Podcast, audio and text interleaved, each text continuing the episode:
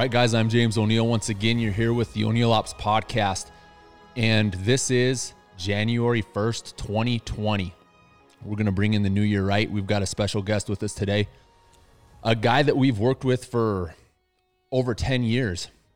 I've got Keith Rissy as co host with us, and John O'Neill, my brother, is co host. This is the first time that, that he's been on here, and we're going to be asking and introducing Doug Melton the CEO and owner of SRT Arms. We've got some questions. I know I've had a lot of guys that have been very interested in us having him on because there's been a lot of interest in his suppressors over the past few longer than the past few years but he is a company that we've actually that, that i kind of sorted through and picked out at the you know not at the very beginning but after we got extensive use with a lot of different suppressors in the field and you, you'll hear me say this on a lot of videos but I don't have a sound meter. I don't try to meter cans next to next to each other. I listen for a specific tone.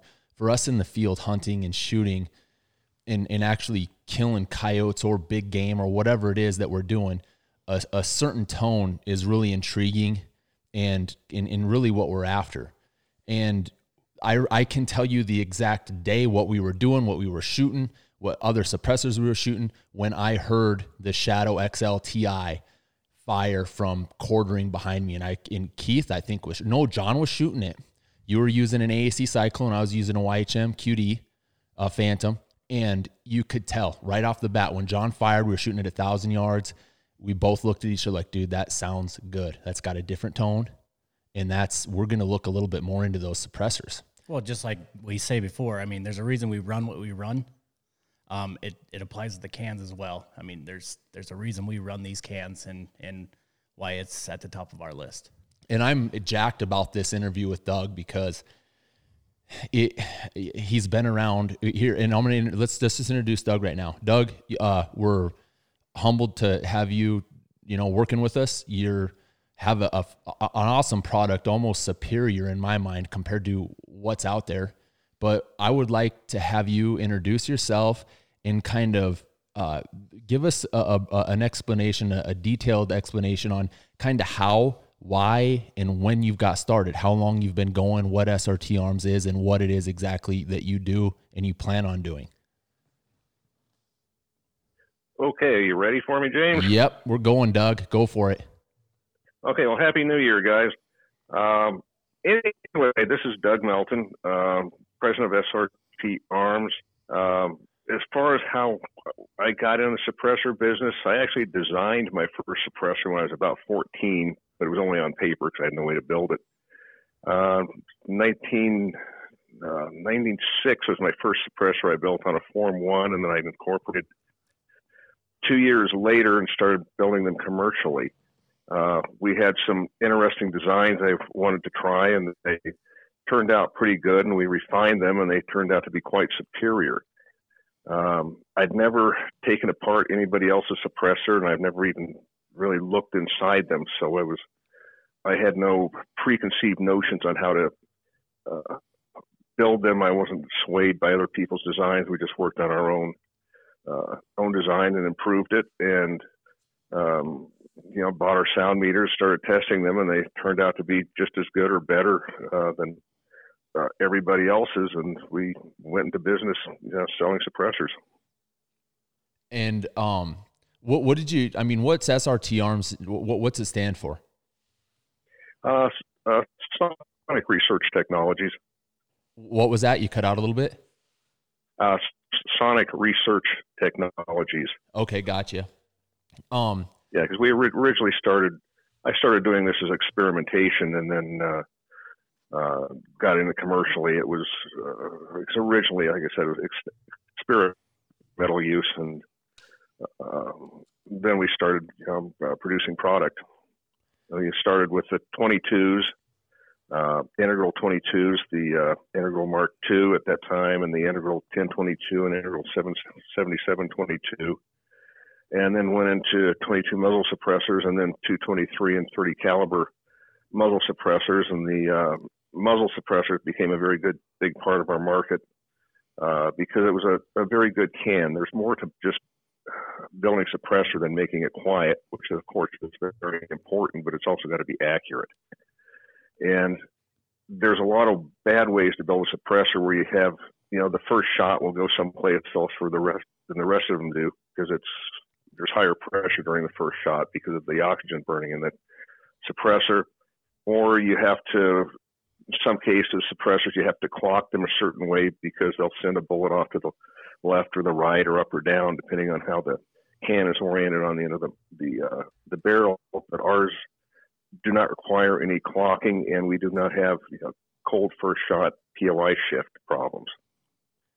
That's a huge part, and that's one of the, the, the key features. I'm glad you brought that up. That's awesome info for these guys that are listening because that is one of the first things that we look at before even – I mean, sure, sound suppression is intriguing, but if you have a, a quiet first round that's three, four, five inches off, it don't make it doesn't mean anything. Yeah, exactly. If that first round misses, what I mean, what good is it? Exactly. Who cares if it's quiet? I mean, so that's what intrigued us. The sound first, obviously, I'm not gonna lie, but then we went into what we do in testing groups, and we found that I, have had numerous suppressors that have had first round flyers, like Doug was saying. That first that first shot, that gas, those gases fill up that can. There's more pressure. It, it's a little bit different his design is, I mean, they're all in the same hole. The first and shot, the follow up shots fall within the first shot if your rifle shoots. We find ourselves when we're when we're grouping a rifle or finding a load for a rifle, we make sure there's an SRT can on that rifle because of the accuracy. Exactly. Exactly, because you know that the can's going to do what it does. Right.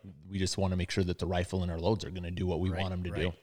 But that's that's awesome, Doug. I mean, uh, there's a couple of of questions that I was going to ask you. I know this, this go back to your integrals. Um, I've got a couple that I should actually do another review. I did that Mark III government model review for you. Fill some guys in on on some of the work that you've done for contracts uh, for the government on on on those that uh, if you can, uh, you know, if, if you can do that, or if you're willing to share with us a little bit of that, some of the stuff you've done, had contracts, integrals. Oh, sure, sure. Uh, first of all, you, you, did mention that government model, that Mark III Mod Zero uh, suppressed Ruger Mark III pistol. Um, a government agency that I'm not allowed to name, but uh, I can say that they are a government agency, uh, approached us in 2013 saying, you know, we need to replace our integrally suppressed uh, pistols. You know, we're looking for the best ones out there, and they said we want to make build the quietest 22 Ruger Mark III you can shooting CCI Mini Mag uh, 40 grain bullets. And I said, okay. So they, they bought three. You know, we did some extensive testing to optimize it for the CCI 40 grain Mini Mag. And they did their testing. They bought three pistols from half a dozen other outfits. And then they had three groups evaluating the pistols, and we were the unanimous choice of all three groups. They said, nobody else's gun even came close. Nobody's in the same ballpark. Uh, yeah, we're going with yours. So we, in 2014, we got that contract for uh, several dozen uh, suppressed Mark III pistols. We filled that. Um, they were very happy with them. Uh, we've also sold a lot of suppressed guns, 22 pistols, 22 rifles, and 44 rifles to uh, USDA uh, wildlife. Uh, they're using for animal control and uh, oh taking different animals for testing or disease. Uh, and they have to do it quietly because they're in often populated areas. So we've got a uh, sold a lot of integrals to you know wildlife services you know, including the U.S. Forest Service and National Park Service and USDA that's that's really neat. That's I, have talked with you about that before, and if you guys aren't familiar with with uh, integrally suppressed firearms, take a look at it. You make sure and check out our YouTube channel. You guys can sort through our reviews and find that those guns are are ridiculous quiet. If if if you want to see the epitome of a Hollywood quiet handgun, yeah, movie quiet. That's how bad it is. I mean, you you could literally we could be in this room and go shoot two feet from the floor and you would barely hear it. That's and that's not exaggerating. It's it's amazing what you do with uh, integrals and and even like I said, the tone that you get with your center fire, with your center fire uh, cans as well. Um, let's let's go into a little bit of of detail here, like integral versus muzzle. I mean, what do you what's your preference, Doug? What do you like to do? If guys are going to call, you know, or you're going to do, does it does it bother you to do either one when you're because you, because you're the manufacturer, you design these things. What what do you prefer to build? What do you have more fun doing? Well, the the uh, muzzle cans are obviously easier to build because they're you know mass produced type. You know, the, the parts are all you know CNC machined and, and then assembled, and they're just a little bit of minor machining for fitting, and they go out the door. The integrals, of course, are all you know they use the same internal parts, but then we have to machine the rifle uh, back by the receiver, do barrel trimming, uh, trim, uh, open up the stocks for the integrals. Uh, uh, integrals are quieter. Uh, they're shorter. They can be heavier. They can be lighter depending on what the material is. It's we, we do the integral center fires like you know I've done you know 300 uh, Win Mag integrals and 223 integrals and 22 250 and 308s and everything in between, and they're they're you know three four decibels quieter than the muzzle the best muzzle can out there and you know some people that's that's very important. Uh, uh, you, of course, you still hear the supersonic crack, but there's uh, the muzzle signature is almost non-existent. Um, muzzle cans, you can switch from rifle to rifle to rifle, and integral is very dedicated. Um, you know, we do a lot of 77 44 integrals on the 44 Magnum cartridge with most people shooting subsonic uh, Magnum loads, 300 grains, uh, hog hunting down down in the southeast because they can you know, kill half a dozen or a dozen uh, pigs before the rest of them figure out something wrong is uh, going on. Um, and it's the difference in a muzzle can between a integral and a, uh, a muzzle can on a 44. The decibel difference is huge. It's about 15 decibels difference, Let's, uh, which is quite a bit. Yeah, it is. Hey, that that brings up another topic. I mean, a lot of guys know what suppressors are give us an idea on numbers here so so that i mean we, we know what they are but from you uh, the credentials mean a lot more a standard rifle gunshot at the muzzle brings to the table how many decibels and then what would you say some of your suppressors reduce those decibels to oh i, I can answer that exactly we use with just a little bit of background, we use there's only a couple different couple sound meters that are acceptable for measuring gunshots, and one of them is the larson Davis Labs 800B with a quarter inch condenser microphone. Uh, OSHA says gunshots have to be 140 decibels or less, less to not wear hearing protection. Uh, 140 decibels is you know a lot for continuous noise, but for gunshot it doesn't seem so much. Uh, but anyway, to go to your question, an unsuppressed 308 rifle is about 166 decibels. An unsuppressed 223 rifle is about 164 to 165, depending on uh, barrel length. Um, our suppressed uh, Shadow uh, XL or XLTI on a 308 is about 132, 133 decibels, maybe 134 on a 16 inch barrel. It does depend on barrel length. Uh, difference between a 16 inch barrel and a 20 inch barrel is about two decibels. Um, our suppressed 223 is about 131 decibels. Um, they're 44 suppressed. The integral, depending on the bullet weight, is anywhere between 116 and 127. The integrally suppressed Ruger Mark III is dependent about 114 to 116, depending on which model. Uh, integrally suppressed uh, seven uh, bolt action rifles, about 109 decibels. Wow. The sound of a hammer falling on an empty chamber is 107 decibels. Um, and a Daisy BB gun is about 103 decibels. That's that puts crazy. it into perspective right there. Yeah, that, that'll give you guys an idea of what's going on with with these SRT cans. That'll that'll give you a, a very accurate representation of a lot of guys want to know why we use them and what we use them for, and that that'll that'll draw you paint you a picture real quick.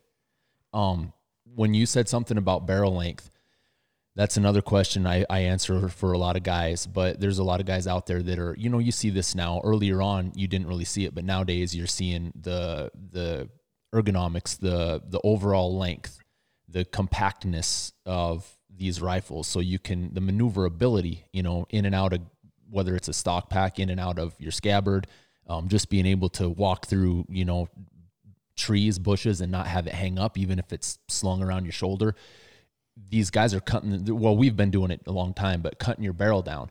A lot of guys have a lot of questions on well you know and, and they should rightfully so. You know wh- what is my safe barrel length for say a magnum rifle? A guy wants to cut it down. What what's your on magnum rifles like i mean a 300 win mag say or even a 7 millimeter remington mag if a guy wanted to cut it down and use one of your cans what would we be looking at um, for a safe overall length or a safe barrel length i should say um, on a, I'll answer a little bit more to that question.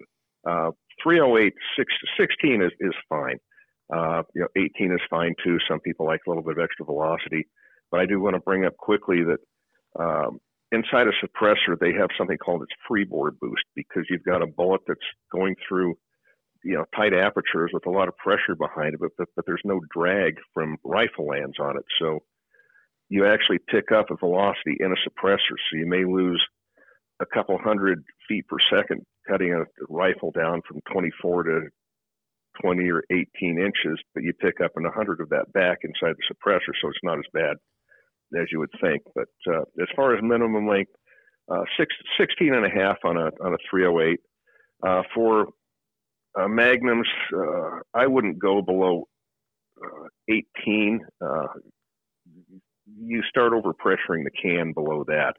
Uh, 20 is probably a little bit safer, uh, uh, but there's no point in uh, having a, a 22 or 24 or 26 inch barrel uh, for a number of reasons. Number one, the can the, the gun is too long then, but also you're hanging a weight out on the end of this this spindly you know barrel, and the longer your barrel, the more uh, point of impact shift you're going to have with a suppressor on it versus unsuppressed because you're uh, you're altering the recoil of the rifle because the recoil starts the minute the the uh, bullet starts leaving the uh, the case mouth, and as it goes down the uh, the barrel, the rifle wants to rise uh, due to that recoil, and the weight on the end of the suppress on the, the barrel, you know, reduces that rise. So you'll find your point of impact shift with our suppressors is always pretty much straight down, and the longer the barrel, the more POI shift you have because you've got more barrel width and a longer cantilever arm out there. So you want to keep it as compact as possible.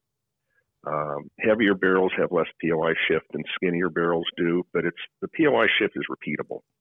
You know, you take the can off, and you know, let's say you're you're zeroed uh, at zero at 100 yards without a can. You put the can on, it's you have a POI shift down, you know, two or three inches. Uh, you take the can off, it goes back to zero with unsuppressed. You could put the can back on, it drops back to the same place.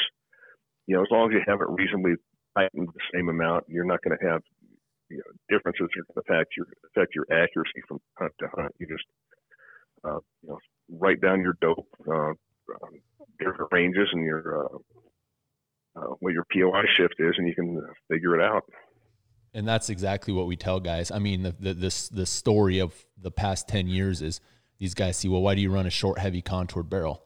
It eliminates any any kind of impact shift when you're hanging a weight off the end of it. But then at the same time, I tell guys, I'm hunting with the suppressor. We're we're zeroing with the suppressor on. We're building our load data to that weapon system with the can.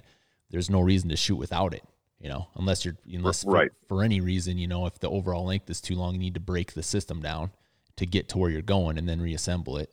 And then, you know, you don't have to worry, like you said, you know, if you torque it, most, most of the time you just hand tighten it, you're going to have the same impact shift as it was, you know, before you took it off.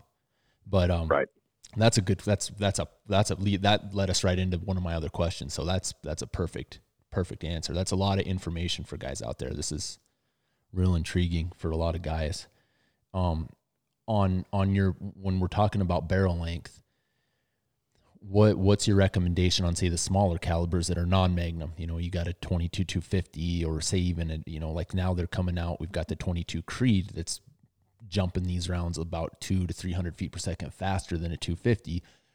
Some of these guys are asking, cutting their barrels down. What's your recommendation on that? On, on a higher velocity six millimeter that's not a Magnum or a higher velocity 22 to 24 caliber, I should say, too. That's uh, that's. Um, I'm going to answer that in a couple parts. It depends on how much you're going to be moving around with the gun. If you're just going to be pretty much stationary, I would not cut the barrel down as much as if you're going to be you know, having it slung over your shoulder walking through the brush.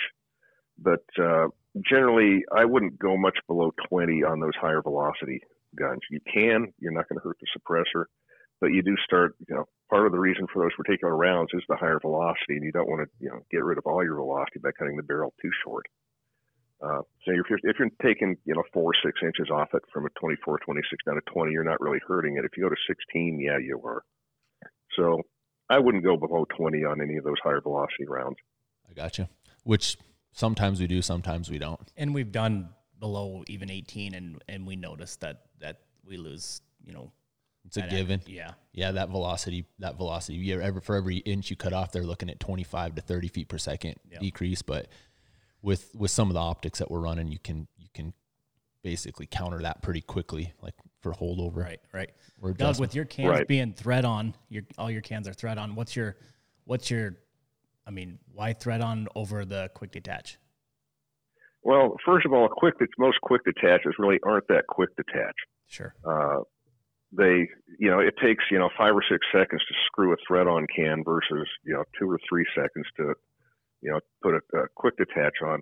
A quick detach is it's longer, it's heavier, and it actually gives you a chance for inaccuracy. It right, doesn't necessarily right. mean every QD is inaccurate, but if you got any little wiggle or slop in there, uh, and you do need some wiggle or slop because otherwise you can't get it on and off once it's carboned sure. up. Uh, having something rattling around on the end of your barrel is not conducive to accuracy. Uh, m- most people probably wouldn't notice it, but you know, there's a lot right. of our customers that do. Like and, us. Uh, yeah. So it's you know we just kind of stick with the thread on. The, the real advantage to a QD that has a muzzle device on it, it's got a built-in thread protector on the end that sometimes acts as a muzzle brake, sometimes doesn't, sometimes acts as a flash hider, sometimes it doesn't.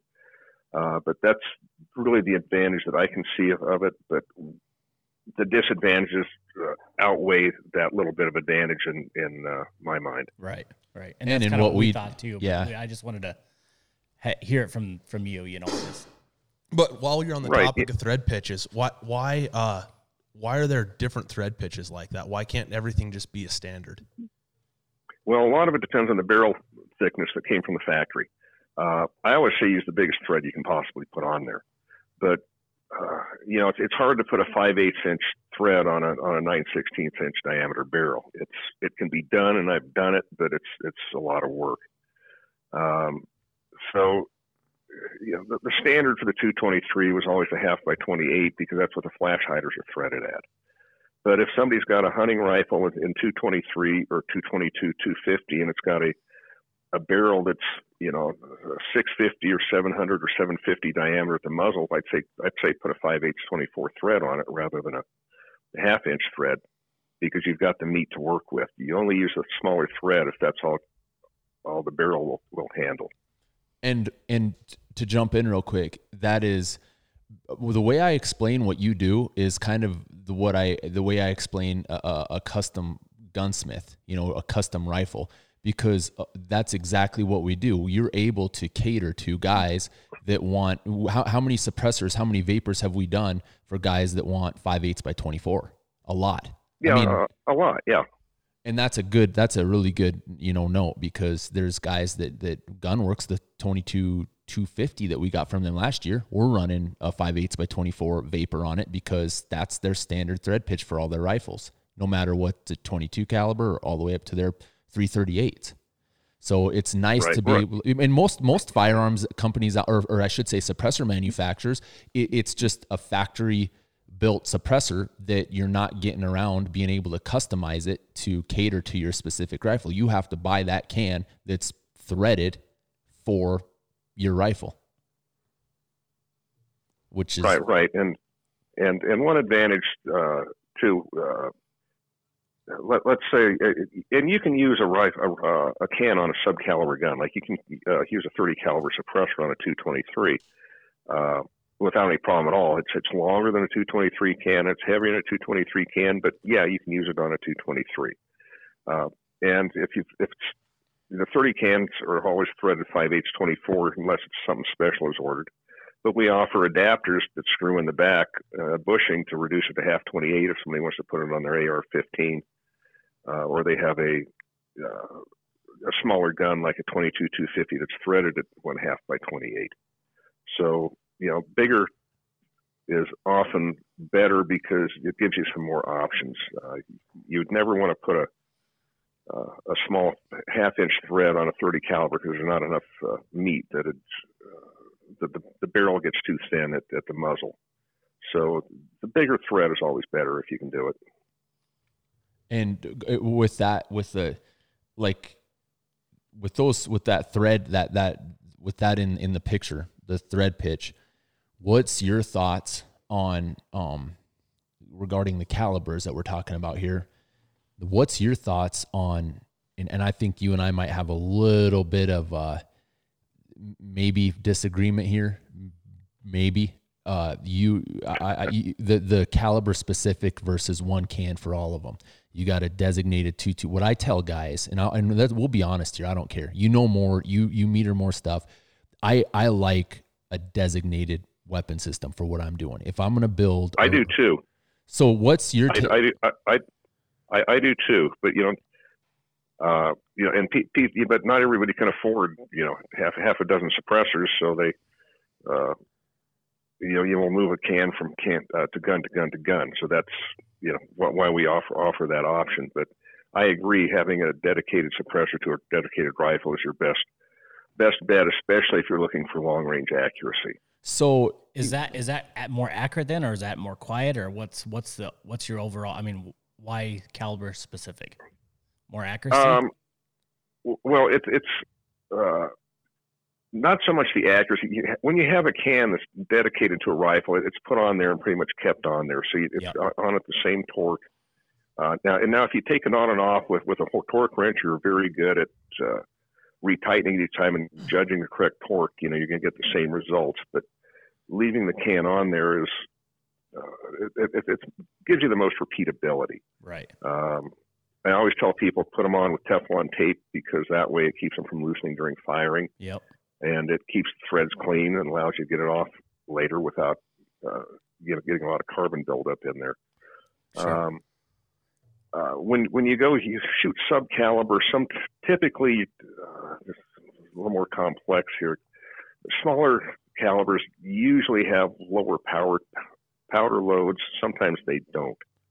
Um, you know, when you're putting a smaller bullet through a bigger hole, like a 22 bullet through a 30 caliber hole, there's more room for the gas to rush around the sides of the bullet as the bullet passes through the baffles.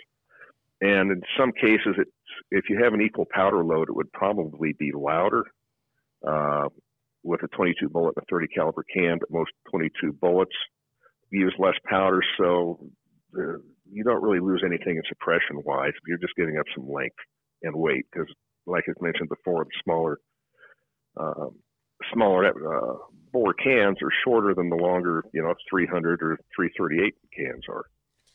Exactly. So like you got we've got a 9.3 inch long 1.5 OD Shadow XL TI that's bored 30 cal, and then we're running one right. of our 224 vapors that's eight inches long, same outside diameter. You get a little over an inch of internal volume on the Shadow XLTI. The balance there is like you're saying. So we're we're we're basically. I mean, what I tell guys is there there's a compromise there. They they may sound close to the same, but being caliber specific, you're a little bit lighter, you're a little bit shorter, you're built for that. Exactly.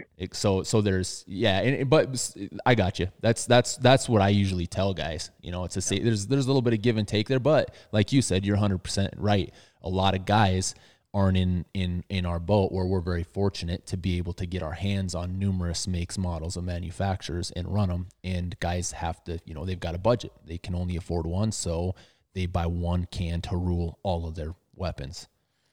Right. You and, were talking about uh, getting a spike in muzzle velocity. So Is there a measurable difference in shooting like a 224 through a 30 cal can as opposed to a 224 through a designated can for as far as velocity spikes concerned? Um, you know, I've never measured the difference. Um, I would guess there's going to be. Uh, uh, if I if I just had to pull a number out of my uh, back pocket, I'd say if, if you're going to get an 85 foot per second uh, uh, freebore boost of a uh, uh, let me just not try to speculate on that. I've never measured it, so sure, I don't sure. want to. That's something that we could say say something that's wrong. Yeah, yeah, we could. That, that, that'd be. Yeah, that'd be worth testing. I never thought about testing for that. And when I asked you about uh, caliber specific cans, you you you mentioned repeatability.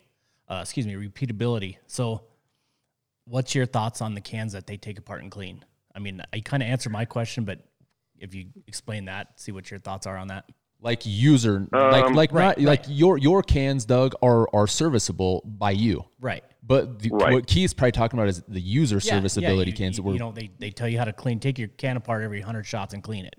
And what, what what's your thoughts well, on that? and torque it back together well, as, uh, as close to you can as you can as the last time you did it. Yeah exactly. Yeah and, and obviously that that's part of it. That's one reason people go with the mono cores uh, i don't like mono cores because they don't suppress very well Go uh, break it down. Go, go go to the extent on that because I've got freaking raked from guys that manufacture those, and I'm just telling the truth. I don't like to do that online, but there's guys that are asking legit info about legit. And on I'm the like, monocore. Yeah, on, on, all like, hey, you know, yeah. a serviceable monocore versus a machined yep. or cast baffle stack. Uh, okay, I'll, let me. I'll try to answer all of that uh, without getting too too long winded here. Sure. Uh, uh, you're going to get the best suppression with a uh, assembled baffle stack just because you cannot uh, machine the complexities into a monocore that you can by putting individual discrete baffles together. Um, we seal our suppressors because it's, you know, unless you've got the tools to take them apart uh, and properly tighten them down, uh, if you don't tighten enough, they're going to rattle when you put it back together and it's going to ruin your accuracy. Um, now, a take apart can, you do have to take apart fairly regularly, otherwise, it becomes a non take apart can because they carbon up. Um, it's like I said, you know, 100 rounds, you know, you put 300, 200, 300 rounds through a take apart can, you're probably, it's, it's probably permanently sealed unless you send it to the factory or have, have a gunsmith take it apart for you. It's not like unscrewing a, a cap off an aspirin bottle after the threads are all uh, carboned up. It's, you know, you got to have a special jig to hold the round suppressor and then the special tools to get the end caps on. Um, so that's why we, we, we, we do CLRs because, you know, baffle orientation is important too, because again, we don't, uh, you know, if you put the baffles back in in the wrong orientation, you are going to change your point of impact shift because there's actually some science that goes into this on how our baffles are arranged going into the suppressor. And if, if you put them in differently, you're going to get a, uh, you know, potentially, you know, negative effect on your POI shift. So it's just safer and best, better to keep it, uh, keep it sealed. Like I said, it, it, in all but the most extreme cases, we can get them apart and, you know, clean them for the customer. There's, of course, a charge. We usually put new baffles in there because it's cheaper to put new baffles in than spend four hours trying to chip carbon off the old ones. That that's good info. So to break to go into a little more detail, um, two questions. How many, which you and I have discussed a lot of times, clean center fire jacketed rounds? How many, how we get guys that just flat out get butt hurt because they wait, they, they, they I mean, and rightfully so, I mean, to an extent, uh, with regards to precision.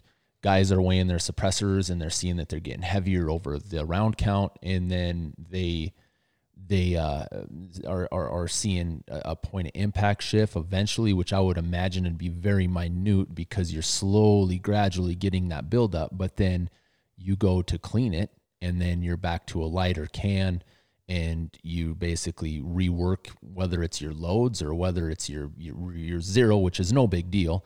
But how many rounds do you think?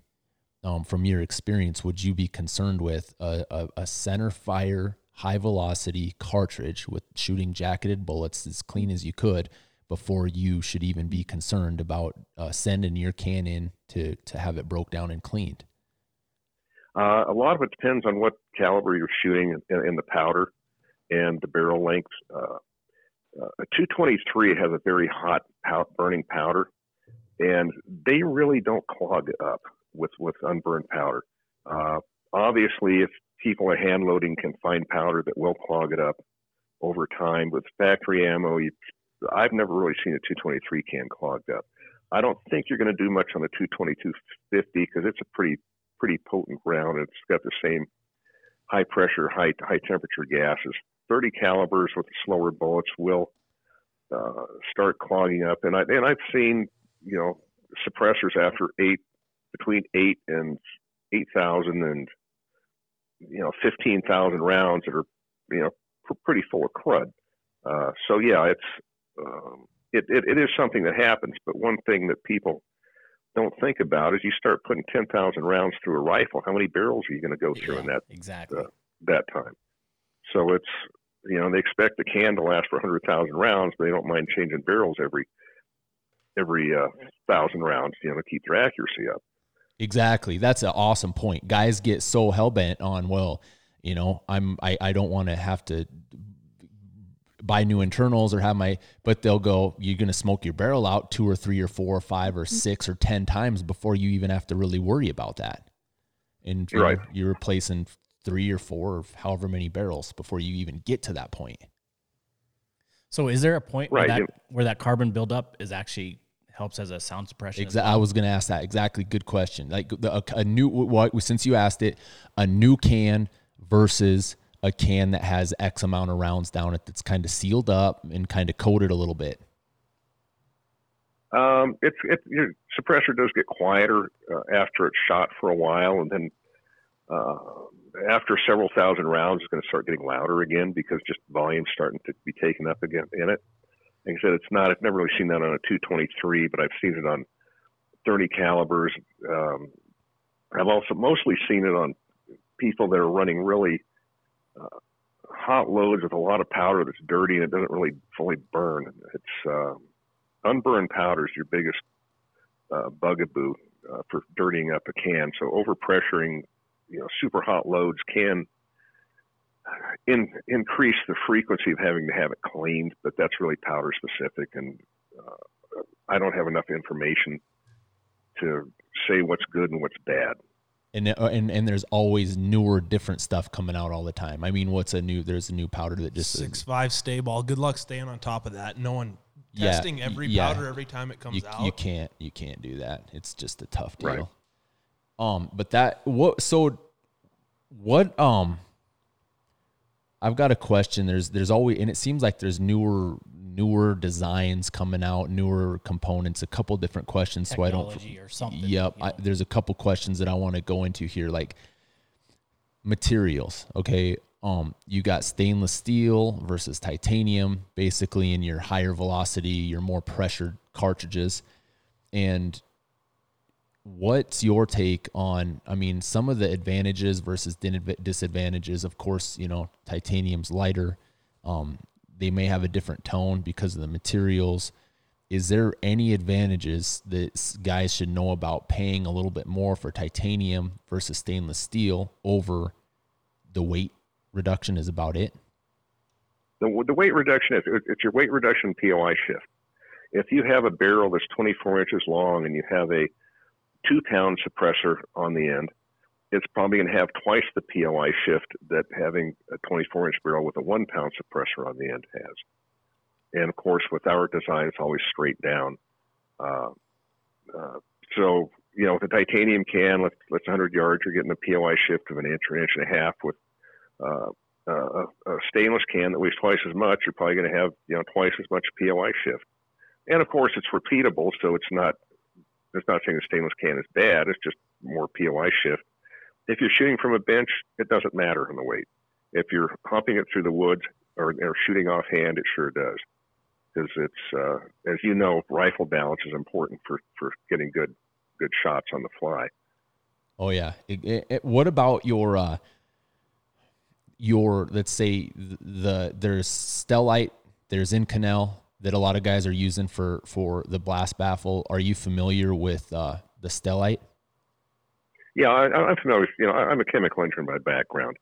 Stellite is used in high pressure steam valves on, on the uh, the seats to keep the uh, superheated steam from eroding uh, the the valve seats, and it's a very good material. We use uh, Inconel 718 on our blast baffles uh, on the the uh, the higher velocities like the 222 250s and some of the six millimeters and uh, the 223s. We've not found it to be a problem with the 30 caliber cans. Uh, we do not use uh, titanium, any titanium in the blast baffle. It's either a, a, a 316 stainless steel or 17.4 pH or, a, or an Inconel in the blast baffle because it gets all those high pressure plasma gases coming out of out of the muzzle and uh, titanium sparks and erodes badly. So titanium is not the is not a good choice for your blast baffle. That's why we use, you know, in our titanium cans, the blast baffle is always stainless or stainless Inconel. Uh, you know, for that reason, uh, and the rest of the baffles will be titanium. Obviously, in a stainless can, they're all, all stainless, or except for you know 223, 2250, even a stainless can would get an Inconel blast baffle. So on your cans, the tube, the the tube is made out of, and what are and and can how detailed can do you want to go into? How detailed can you go into, or are you are you willing to go into?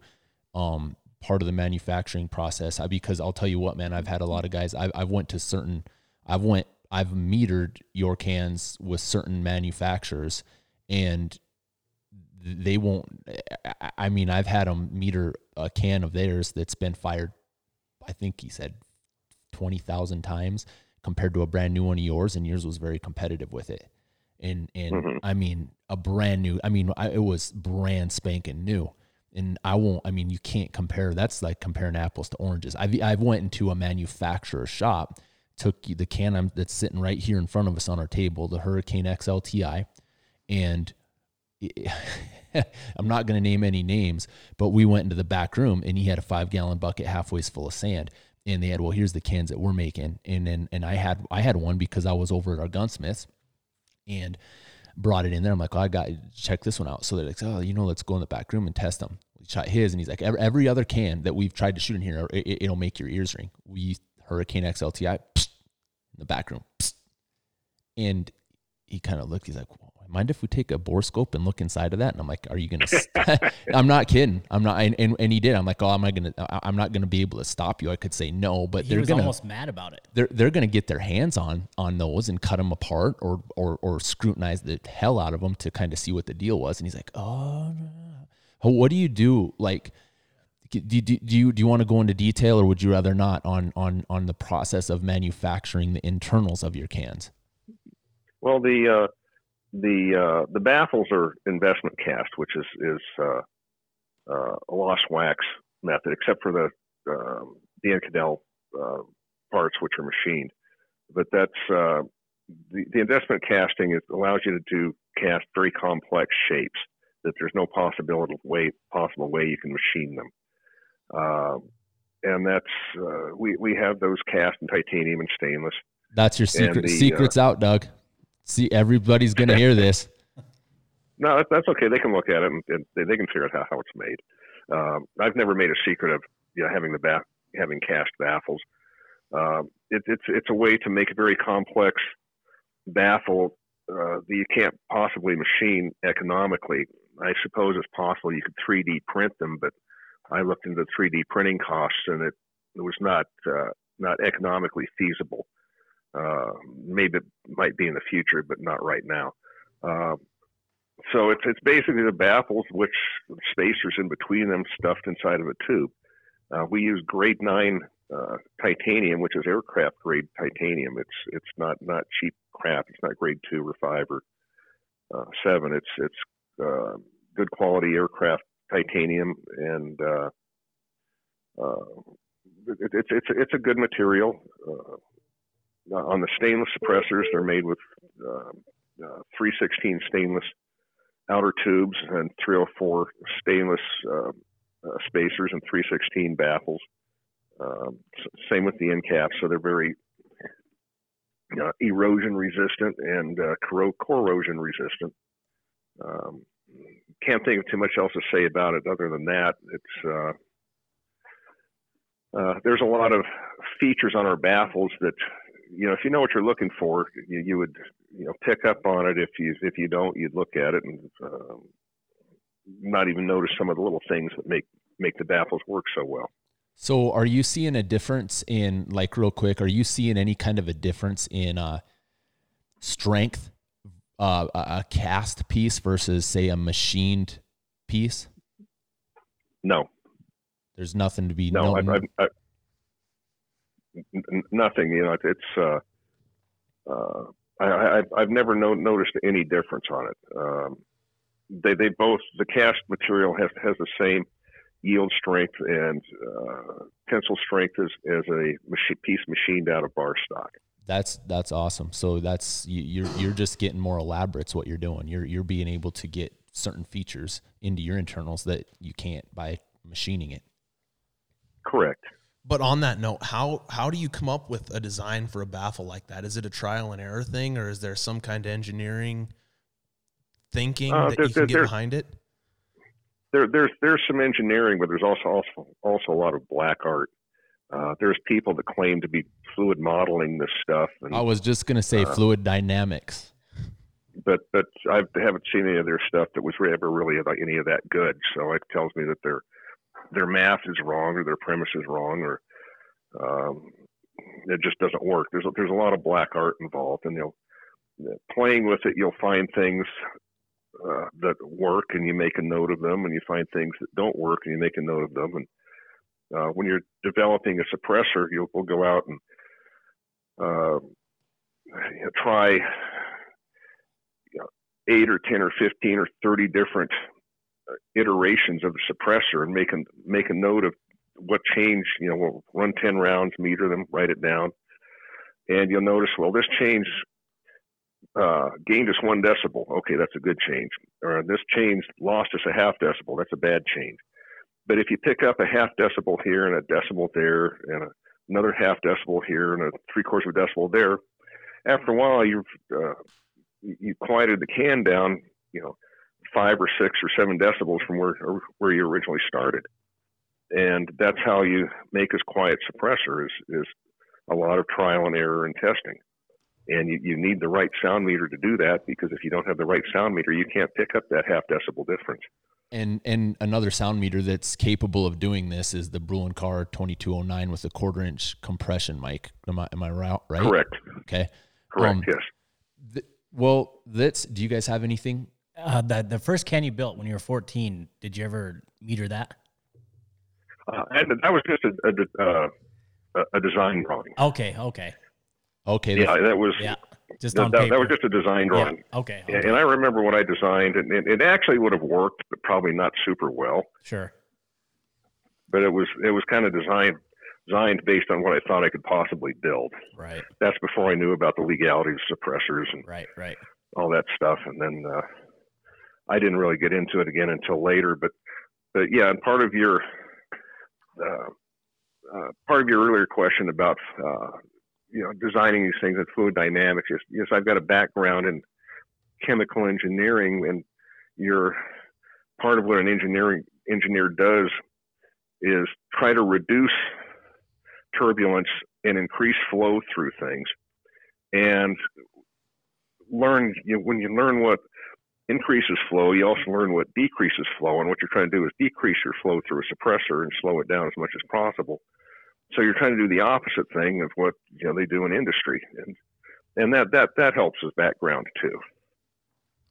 That's that. You know what? That almost leads us right into uh, kind of what I was thinking. You you probably have to get going. We could. I, I would be interested in. I, I don't care how long these podcasts go. We, I, I'd make them two hours long and not even care.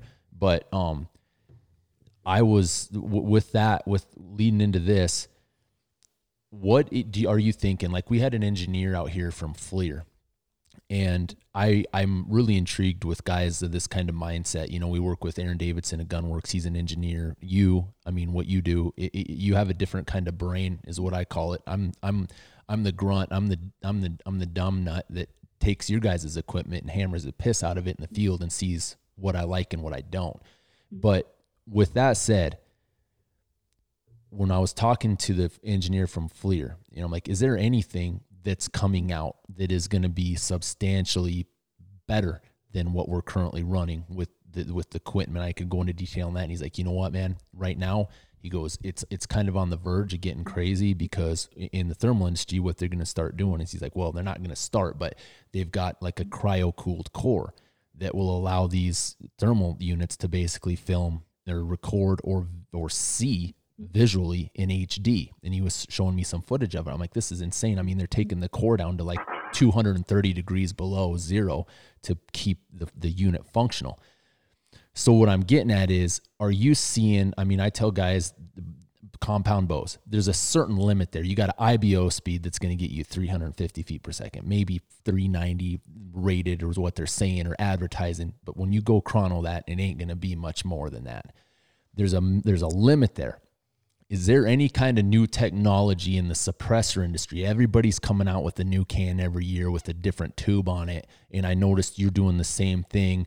Don't fix it if it's not broke. Is there anything that's going to be coming out in in the near future that you can see that is going to be Change, any change the game for say. revolutionary, if you will? Like uh, the Uh, only thing I can think of is if you could somehow mask the sonic crack of the bullet. But is there anything with with your mindset, with with your knowledge in the industry?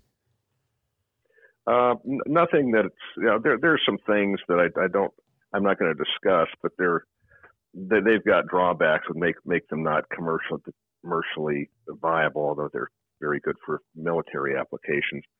But, uh, I don't see anything real revolutionary. Uh, and, and again, you mentioned the supersonic crack of the bullet. Uh, uh, uh, the super sound signature of a, of a 30 caliber bullet going through the air is about 129 decibels. Uh, that's 128 for a 223 three bullet. So that's really the quietest you can you make it. You know, and Yep. you know the, the sound signature of our Hurricane XL TI on a 223 is is 129, 130. We're we're metering bullet crack. You know, there's That's, You know, if- that's, if you can knock the crazy. muzzle- you know if, if you knock the muzzle down another 5 dB, it's not going to sound any quieter because the bullet's the loudest thing you hear. So you, the only So, bet, you know, the- the only thing you can do is go subsonic. That's it. Right. You know, now obviously better designs allow you to shorten up suppressors, but and I see people offering short suppressors, but you put a sound meter on them and they meter terribly. We've done it. You, you Uh, can't. You can't. It, it- makes your ears ring. I mean, it's yeah. You know, and, and a lot of what I see now is people are coming up with designs. It's all cosmetic uh, stuff that looks cool, but it's in some cases it makes makes the suppressors louder with these uh, convoluted end caps on them that you know have this fancy machining. They don't do anything for the sound singers. They just They you look. know look fancier and and you know we're just basically uh, we're we're offering performance. We're not trying to you know come out with the latest uh, you know design trend. That's that. I I respect that. I mean, that's awesome. That's really cool. I think, and and nothing against the guys that come out with something every other year with an external design change or maybe make another mark on the baffle with their machine. But it's it that's awesome that to to see somebody like you that's been around this long that that is, you know, that that that has this much knowledge in it and know this much and and go from there. That's awesome. Right. Yeah, yeah, and uh, and you mentioned earlier, you know, I do have to go here. We've got some Yep. uh, people people uh, coming over, so uh, we'll probably have to wrap this up here in the next you know few seconds. No, that's awesome. It, it, I, I think, dude, you, Doug, you, you answered everything that we were more. So, I mean, you led right into some of the questions that we had and answered more than what I was even going to get into. And I know this is a, you know, a lot, there's a lot of guys that were really interested in hearing this podcast. And, and and there's not a lot of guys out there that, that go into detail on stuff like this. So we really appreciate it. And we'd we'd like to to get you on again. And, and you know I'm gonna get some feedback from the guys that listen to us.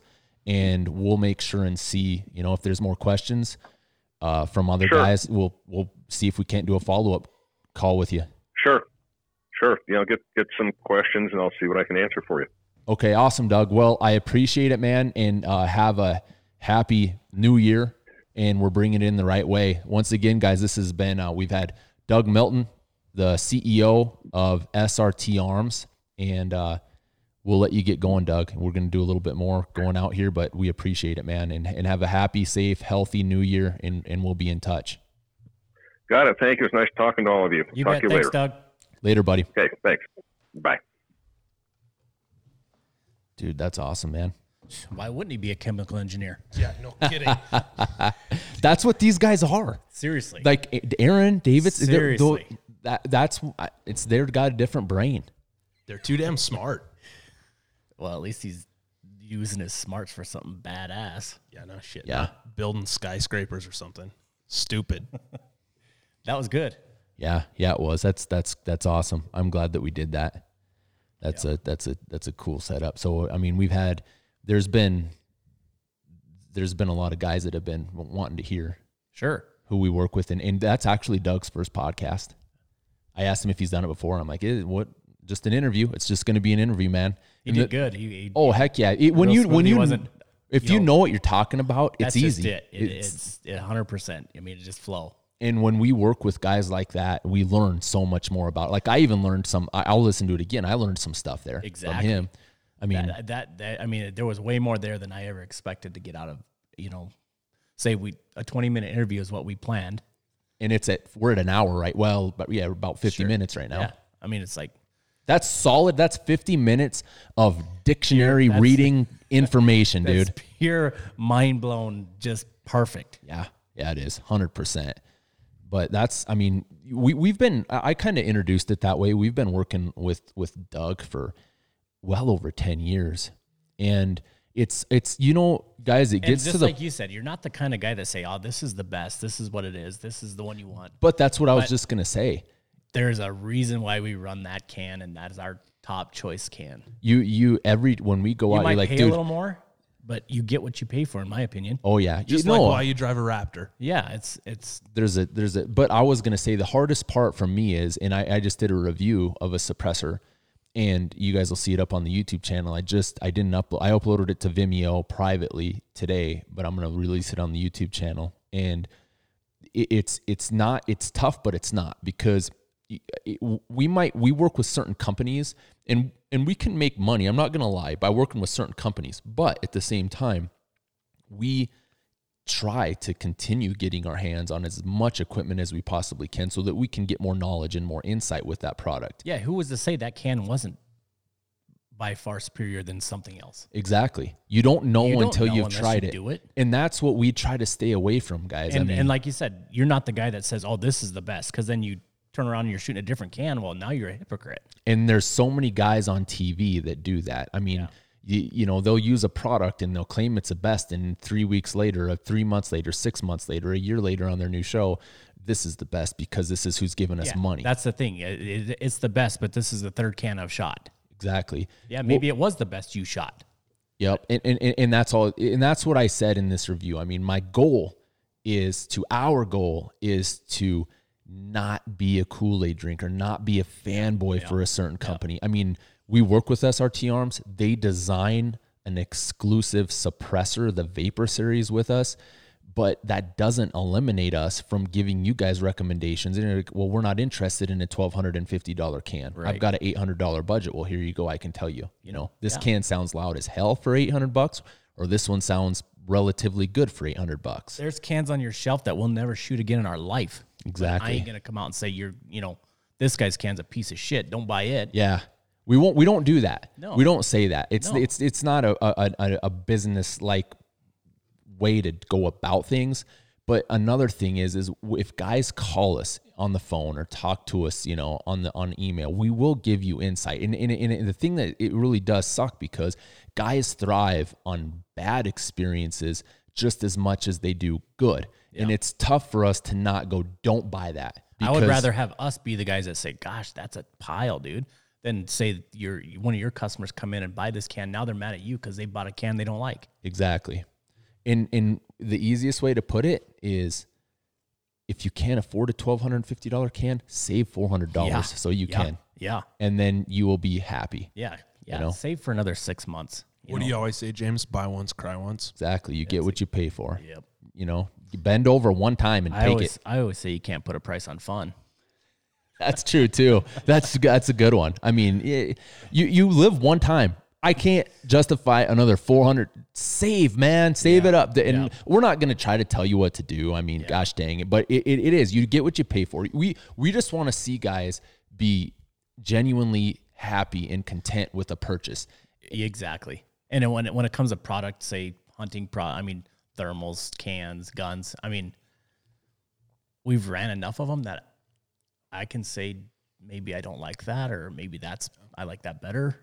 where most guys cannot. Right. Which is fine. That- But that's what we're here for. We're Right. like, you know Right. what? We're the guys that some guys can't be, and we want to bring that to the table Just for like you. Like the guy uh, was a year ago. The two the two brothers or the cousins that were in your weight room, and and we sat Yeah. there and listened to them, Yeah. and and they're like, you guys got to tell people about this. Tell you, what we want to know what Why are you wearing those pants? Yeah, Why we are want, you wearing that shirt? What what is this? He stuff? wanted to know what the pants were. He's Yeah. like, we want to, we want to buy those effing pants, and they're not on your website. Yeah. And I'm like, I don't want to be the guy that goes out and tries something and don't like it. I want you to do that, and then you tell me what it is that I like. and that's what we do. Yeah, And that's what we we don't. But the thing is, is there's a delicate medium there. and it's not going to be all them suck. It's going to be well, he's wearing that. It must be all right. Yeah, we thing. we can't freak out and go.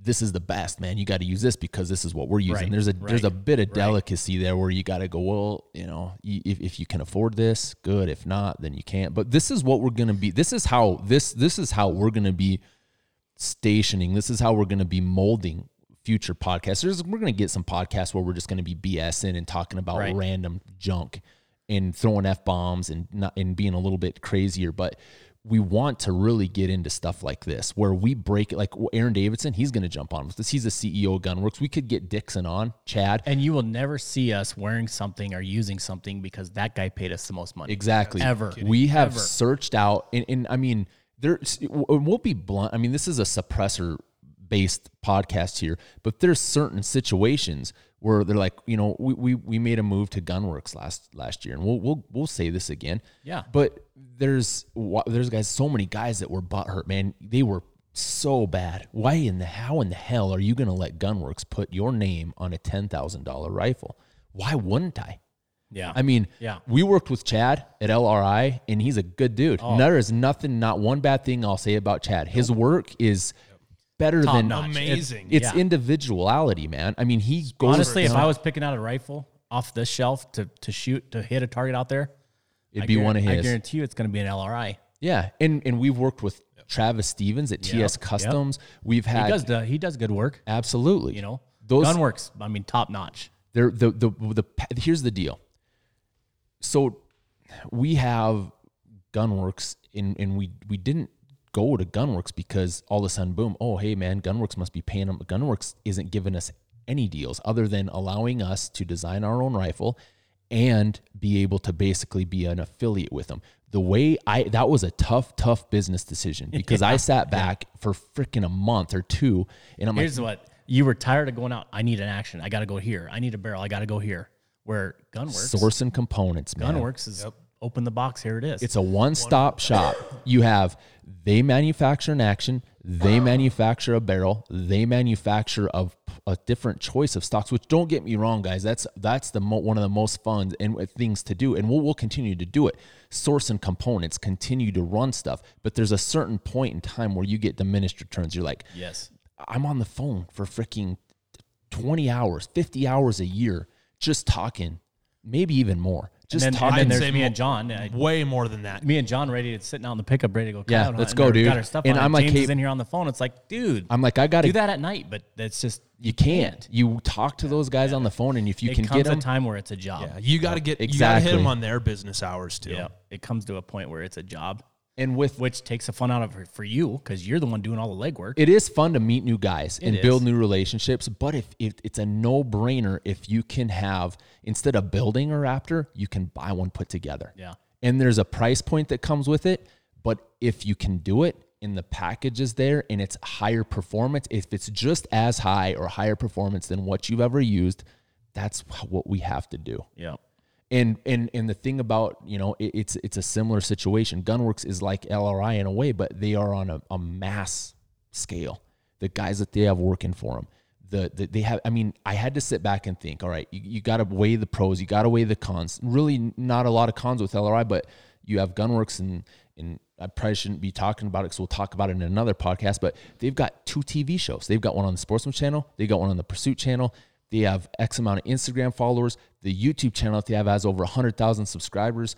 They're getting into the suppressor industry. The right, the, the optics. I mean, it- yeah, Aaron's an engineer, and and the, the the heart, the software that is in the Leica HDBs, and uh, he designed that. He developed that software.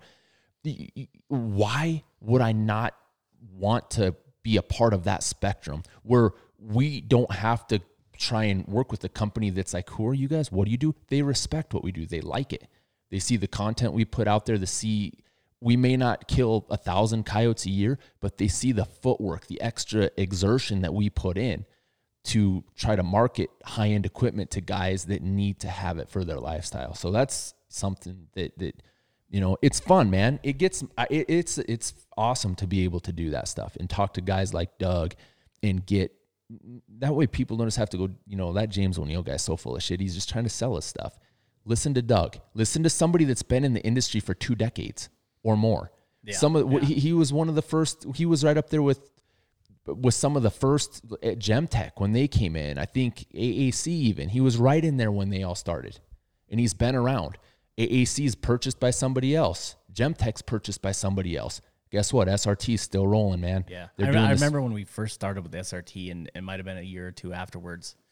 You were saying he's got to change something. He's got to change his marketing, is something. He's got to push this, or he's got to do that. But look at now, uh, ten years later, and it's which we're run, we're I, we're getting a lot of exposure for him. And and Right. you're the one that always said That's if it's right. not if if it's not broke, don't fix yeah, it. there's a reason he's doing what he's doing, same as us. You know, Yep. And and his can't. I mean, he explained it all in this podcast for you guys was- to listen was- to. It, it, it, it it's a lot of good info. I mean, solid, badass, good stuff. I mean, if you that that's tough to not soak that up and enjoy every minute of it.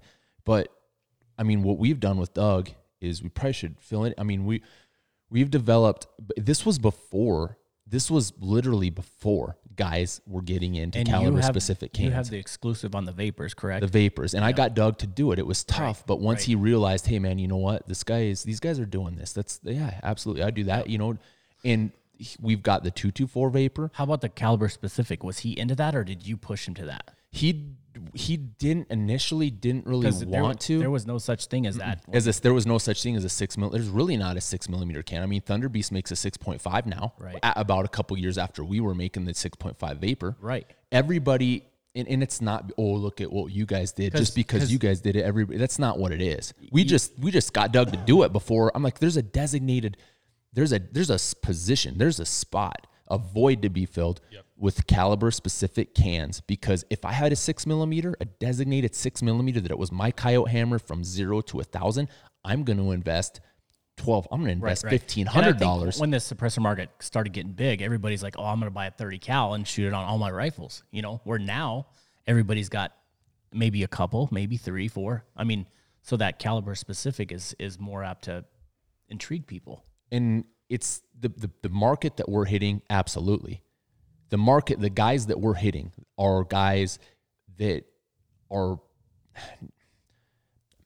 i don't want to say it like that guys that the guys that we're trying to market to will invest that money Let's say they're custom guys, because that's that's exactly what, what, they are what that's it is. that's how i explain doug's Right. doug's suppressors it's I- like a custom rifle so versus a factory They're not going to buy a caliber specific rifle and then go to hmm. Shields and buy a over the counter rifle and put it on there. I mean, that's that's your 30 cal and everything guy. Where I think the caliber spef- uh, specific guys are, are the custom, you know. Oh, yeah. they're, But- they're but even- custom guys. But even the guys who aren't, who are like like some of our buddies who are just like, hey, I want one can, I'm gonna run it on everything. Yeah. Now, now what are they doing? How many people have you sold one can to that came back and went, you know what, I want a I want a caliber specific can now. Now they're getting into it. And maybe even not as caliber uh, specific, but a 30 cal and a and a 20 cal. You know, a, a two- which a which for cal. them yeah. is caliber specific. True. They've Yes. got a 300 Win Mag and an AR, and that's it. yeah, yeah. it's It's it's it- just like anything. There's it's changing. I mean, it's the NFA industry was crazy, man. If I would have got into it, well, I've been in it during the spike, but if a guy really would have stuck your neck out where I wasn't been a rich there, man about oh, now, you could you have know, made we- bank. yeah. I mean, there's guys that are com- direct competitors that I'm doing a legit review for right now that you'll see on YouTube. That his the dude's helped with the NFA industry immensely. He's changed rules. He's changed regulations. That's respect. I oh, don't Oh, yeah, care. I mean, there's there's a lot of guys out there, and we don't like to badmouth anybody just because what we Some guy's but willing to put his neck out there and do some legwork. I mean, you absolutely, gotta- you more gotta- power to him. Yeah, heck yeah, More respect for that. yeah. I will I will acknowledge that and respect that every every day of the year, man. Yeah, I mean, that's helping him out, but it's helping everybody else out too. Yep. and and when yeah, exactly. I mean, there's but we we so we've worked with SRT Arms on the vapor line. We've got designated caliber specific cans exclusive the 224 vapor.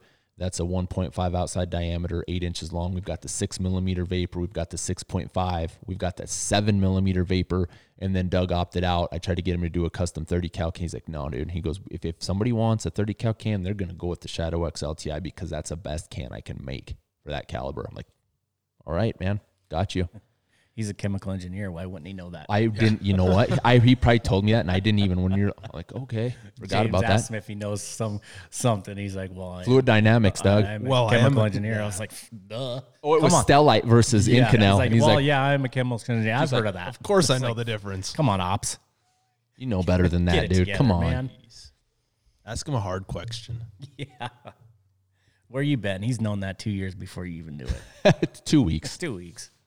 But th- that's awesome, man. That's Good cool. time. It was good. That was awesome. I'm glad we did that. Oh hell yeah, that was And- probably and- the and- most fun. One of the most fun We've had that podcasts. scheduled for about three weeks now, and it just didn't work out right. And I, I had somebody ask me just the other day, what what's up with the the the canned you know podcast? Where's where's the silent you know? So I was like, well, it got put back a couple times, but He's been Doug's been. I mean, it, it busy, and then he he was yeah, doing he some goes to gun work. shows. He goes to the office every day. Yeah. he, he doesn't. He told have us other that people doing his stuff. He's, he he's said by the time one time, well, a couple, it was a, two weeks ago. He was he was hoarse because he was on the phone all day talking. yeah, yeah. That's why he wouldn't do it that one time because Yeah. he he'd been talking all day. So And I called him today. I'm like, this dude, Doug, let's knock this out, man. And we we, we had him for a good 45 minutes, and it oh, was solid. Everything everything that I wanted to cover, we covered. yeah, it was good. And then some. Yeah, plus some. Yep.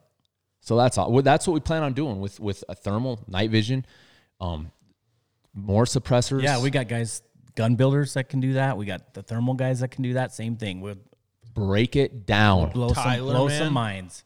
Tyler will blow someone's mind. Yeah, he'll we'll get him on, and what I want to do is get him up here and do a hunt with us, and then have him sit down, He and usually we comes could up do. every year, but I don't know what's probably gonna- hasn't he- recovered from last year freezing his ass off. Still cold. He's still got Tyler, the come on, scars Tyler. from frost, frostbite on his. Yeah. No kidding. Tyler, if you get frostbite, we're cutting your ponytail off. Bring it on, buddy. We got Wrap a it around whole your- box of hand warmers right there, ready to go hot yeah, for he had you, him dude. taped on his toes. He had them everywhere, man. I forgot about And that. He, remember, he wouldn't say uh, he wouldn't tell us he was, he was cold because he didn't want us to make fun of him. it Oh, was that's chilly good, too. It was like it was like thirty five degrees. No, it was it was cold. Below. Yeah, it was below. cold. Yeah. Yeah, no shit. But yeah, we'll get him back on here. Aaron Davidson's gonna get on. That'll be a good one. What we got to do is that that that one worked out good with Doug because suppressors is something that that we have a lot of experience in regarding usage, not the manufacturing process, but and I think a lot of the followers on the YouTube, they're all they know. they got they suppressor guys. They you know. They- That's they- what jump started us, man. We had guys eh, that, that- I mean, in the beginning, you hear it on our first podcast, second, probably all of them. It's stupid not to run one if you can. Yeah. It's just the the advantages that you get with the suppressor. And there was guys that literally they didn't know. They were telling us that it was illegal because they didn't know the rules, they didn't know the regulations. Well, just like the story you were telling us the other day. The sheriff. You don't remember? Uncle Dwayne and Dad. Thinking, Oh yeah, thinking- yeah, yeah, Some guy drove by on the road and said, "Hey, these guys have a." su-" They he didn't know suppressors were were legal, hundred percent, if you do the proper documentation, the proper paperwork. But that's what we should have probably. Yeah, we could do a whole podcast on NFA regulations, Yeah. nineteen thirty four. You know more than that. Than, It's- yeah, it's- yeah, than I would. You know, I we would, could do. You know, the we, we should do is do a whole process of what it takes. There's guys that I get guys almost every week that say, "Hey, man, I want to get a suppressor. What do I got to do?" It's not that hard. The first, the way that I learned is, I mean, it's kind of like learning how to swim. Throw somebody throws you in a damn lake and expects you to swim to shore. That's what this guy did for my first suppressor. He handed me two blank form fours and said, "Go fill them out. Figure it out, dude." And so I did. And that was before you could Google that shit on the internet. Two weeks later, the ATF pounded on his door. Yeah. hey, dude. What do you got going on here, bro? But but I mean, we got the paperwork done, and and you know, I remember the first can. We'll go into detail on that too, but uh, that'll be for a different one. So I don't know. That was a fun one. That was pretty cool. I hope you guys are enjoying it. What you guys have anything to put? What we you know what we should do that remind me of that is we should do we might do sometime is just do a live Instagram, dude. Put put put, put our put our phones up here, go straight up Instagram, go live, Yeah, and then good idea. and then Q&A. guy yeah exactly guys ask us questions and we could be reading them and the ones that we want i mean it's gonna be there's gonna be a plethora of questions A plethora. I like Plethora. it. I like it. That'll be phenomenal. but we'll do we you know we'll do some some some uh questions answers and if guys i mean we can't we're not gonna maybe we could try to go to all of them but there's gonna be popping up going away and crazy stuff that we probably will bypass Or, or nobody will even chime in. if they want to ask us how many I'll I'll, I'll chime in if nobody does. Start asking questions. Hey, Abby, Abby, James needs a question. Text him one. oh, I can imagine what Abby would throw out there. we might just have to go over some of our Anyways, All right, wrap we're it at, up. Wrap we're it at, up, officer. uh, an hour and fifteen minutes. That's Getting plenty long. We're starting to rag it on here. We're just starting to drag it on. We got to get our thermals and geared up. We Recon got 2, couple. Recon 2 just went hot. Did it really? Curl, curl. I was gonna guess an eagle. Funny, dude. Recon 2 is a is a is a game cam we have on a, You know what? a specific I area. need to write it down. I need to write it At the down kill box. what we're gonna start doing is advertising for the guys that we're affiliates with because we use their stuff. Uh, let's close it on that. All right, this is something we got uh, a new company that we're working with, guys, I think there's a mountain lion on that bite on the bait. Recon 2. because it's emptied out. No, it's it's big. Might be wolf. We better go check the tracks. So what recons are, guys? Is in in It's a in turkey. it's a, probably a blurred picture, but we've got a new company that we're working with called Barn Owl. They are uh, uh, it's it's a rancher based company. We'll go there right- later. w- they're they're uh, they manufacture uh, cellular cameras. Okay, so what we do is we set these cameras up over our bait piles, and the initial concept was he wanted to set them up over tanks, stock tanks, so guys didn't have to drive 10, 20, for me, 40 miles to check tanks. Set them up over tanks. That's why they came up with the idea. That's what he did. Yeah, you, and- which is think about it. How how how mm, That how saves you money. Dude, you check your phone. You might pay twenty. You might pay five dollars a month for your service. Seven dollars a month. Yeah, the but initial you- cost of the You, can't even no do that for that not much even gas. The and- depreciation on your rig, Let and alone your, fuel, time.